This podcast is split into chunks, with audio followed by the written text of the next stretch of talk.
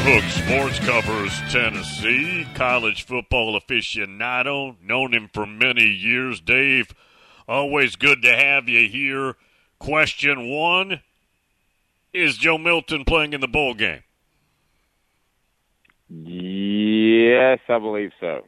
Um, they have uh, held practice in Knoxville, and he has been a part of the practice. Now, the practice has been closed um, including the periods where you basically go out there and watch them stretch, uh, which uh, those are usually open during the season. They had one open practice last year before they left to the bowl side. So it's not that different from from last year. At first, I thought maybe a conspiracy theory. That's why they're not opening practice. But uh, I, I would say I believe so at this point. I know Fred White is close to you. Does he have a year left where he can play DB in the bowl game? Well, that would be nice, wouldn't it? Um, I think he could go out there and, and probably hold his own for a couple plays. I don't know. You know, he's in his mid forties. I don't know if he could walk the next day. Right. But uh, since since every single uh, defensive back, it seems, on Tennessee's roster uh, has entered the transfer portal, they could certainly use him. I know it's a bowl game, which is basically a standalone exhibition, doesn't mean anything about the future as far as how good or bad the team could be. What's the plan at DB if you don't have any? Well, I think some of these guys are, are I would I would think are going to end up uh, coming back and are kind of testing the waters. Uh, I think then you start to get into some guys that they would add a lot of appeal to the bowl game. I mean, I would like to see what Jordan Matthews and Ricky Gibson could do. Those are a couple of defensive backs that uh, were highly rated coming in and didn't make an impact this past year. So it's not ideal if you're a coach, but as a viewer, maybe you get to see a future star for Tennessee. Uh, if they were a star, they probably would have played this year, but I, I think that um, you've got some Gabe Jeudy-Lallys out there. You've I've got something that you could probably field, but uh, your your point is well taken. If every single one that were in the transfer portal right now did not did not play in the bowl game, that would be a, a really really tough thing to overcome fortunately, you're facing Iowa, who is is not going to be make anybody think about uh, the the fastest show on turf, St. Louis Rams, anytime soon. Wrigley Field Vol wants to know, Dave, are the rumors true that the contract for Willie Martinez, DB coach, is going to be renewed? I'm waiting to hear on that. Um, if I had a, a bet right now, I would say that it probably will be. I think they really like him as a recruiter, and I think Tim Banks is kind of your de facto uh, defensive backs coach. He's the defensive coordinator right now. Uh, I think you have room on a college football staff for a guy who's recruiting first and foremost, and I think that's what Willie Martinez is. Uh, is he a great uh, football coach in terms of preparing his players and developing them over time, I would say uh, no, based off his track record. Uh, I like hiding those recruiter only guys at running back because I think that's the easiest position to coach. Defensive back, not quite so much. Uh, but I wouldn't be surprised if Willie Martinez hung around for his recruiting prowess. Uh, that, that, that would not surprise me at all. And it would make a lot of sense uh, ideally, you would like to have a guy who's a great defensive backs coach and a very good recruiter, but Tennessee just doesn't have that right now. The running back, Small and Wright, is it absolutely concrete that they are gone? If it feels that way, as the, the concrete is setting, it feels feels really close. Um, you know, and I think it makes a lot of sense for Wright, who looks like an NFL tailback to me, and we all know how the tread can come off the tires pretty quickly, and you're trying to get to that second contract at the NFL to really get paid. Now, could Jabari Small say, uh, you know, there's more carries for me if I come back? He could, but kind of took a little bit of a step back last year behind Wright. So um, I've never thought that Jabari Small was a fantastic running back, and I don't think the same for Wright either. But I do think he's very good.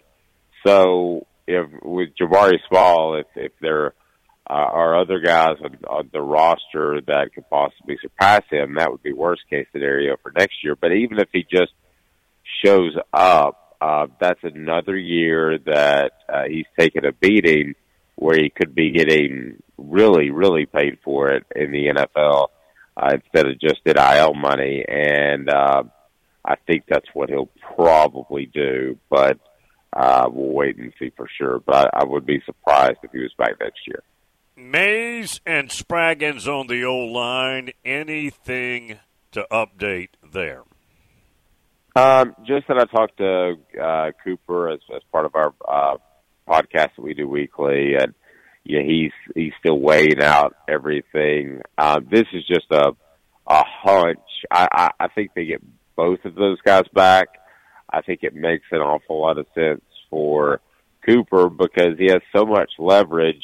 Uh, Tennessee, if, if they don't pony up the dollars through NIL, they're crazy because he has that big of an impact on the team, and it is just, but it's, it's easy to see it start uh, after how they played at Florida. Yeah, it's it's not a guessing game. Uh, I think the injury to Spraggins probably keeps him around for another year, so he can rehab that and be ready for the NFL. So, if I had a bet right now, I'd say the two uh, do return, but I still think there's some uh, I's that uh, need to be dotted and T's that need to be crossed.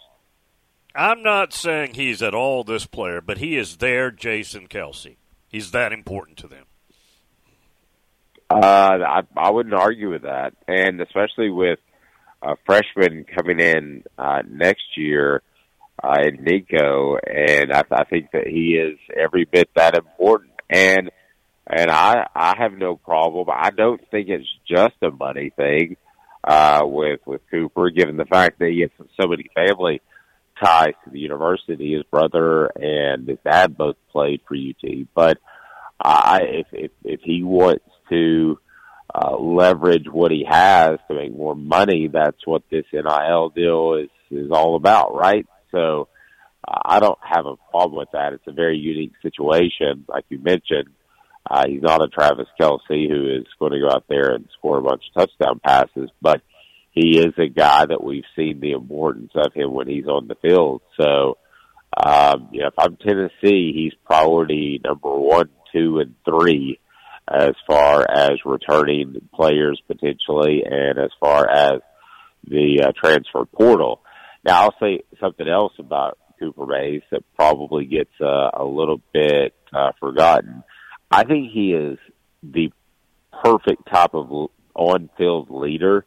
He's very fiery. He plays through the echo of the whistle, and he also has a sense of calm. Things would not have gone off the rails against Florida early. They might have gotten off to a bad start, but they wouldn't have gone off the rails with some of the communication up front had Cooper been there because he's just a real calming influence and and I think that that's something that this team and a freshman quarterback and, and Nico can benefit from big time in 2024.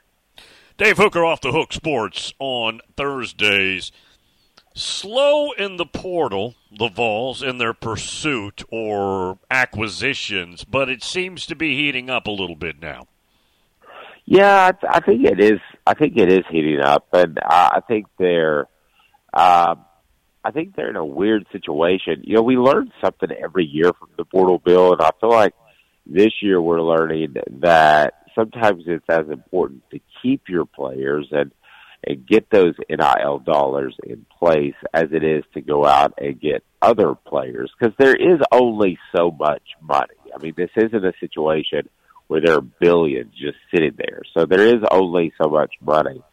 And I think we're seeing Tennessee as kind of being one of those unique schools that would like to stand pat. I think they would like to uh, add a defensive lineman or two. I know they're in talks with a couple of different uh, defensive tackles um, and one out of MTSU that's a possibility. Junior college defensive tackle is going to be in town this weekend as well. So I think they want to add things, but I think the most important thing that they want to do is uh, not lose some key players like we were talking about with uh, with Cooper Mays and and you know names that haven't entered the portal that we we, need to talk about or uh, Bru McCoy would be one. Um, I think he's going to be back. Keenan Pili is another that is going to get his uh, uh, what would it be seventh year of eligibility, um, and he's going to be back next year. So I think Tennessee, it's as much as about uh, fortifying what you have as opposed to going out and being aggressive and pull people in. And let's be honest, look at last year uh, with with all the guys that they got. Dont'e Thornton's kind of the poster child for that receiver. Did they did they get the impact that they expected out of all those guys? And I know Pili was injured, but I would say no.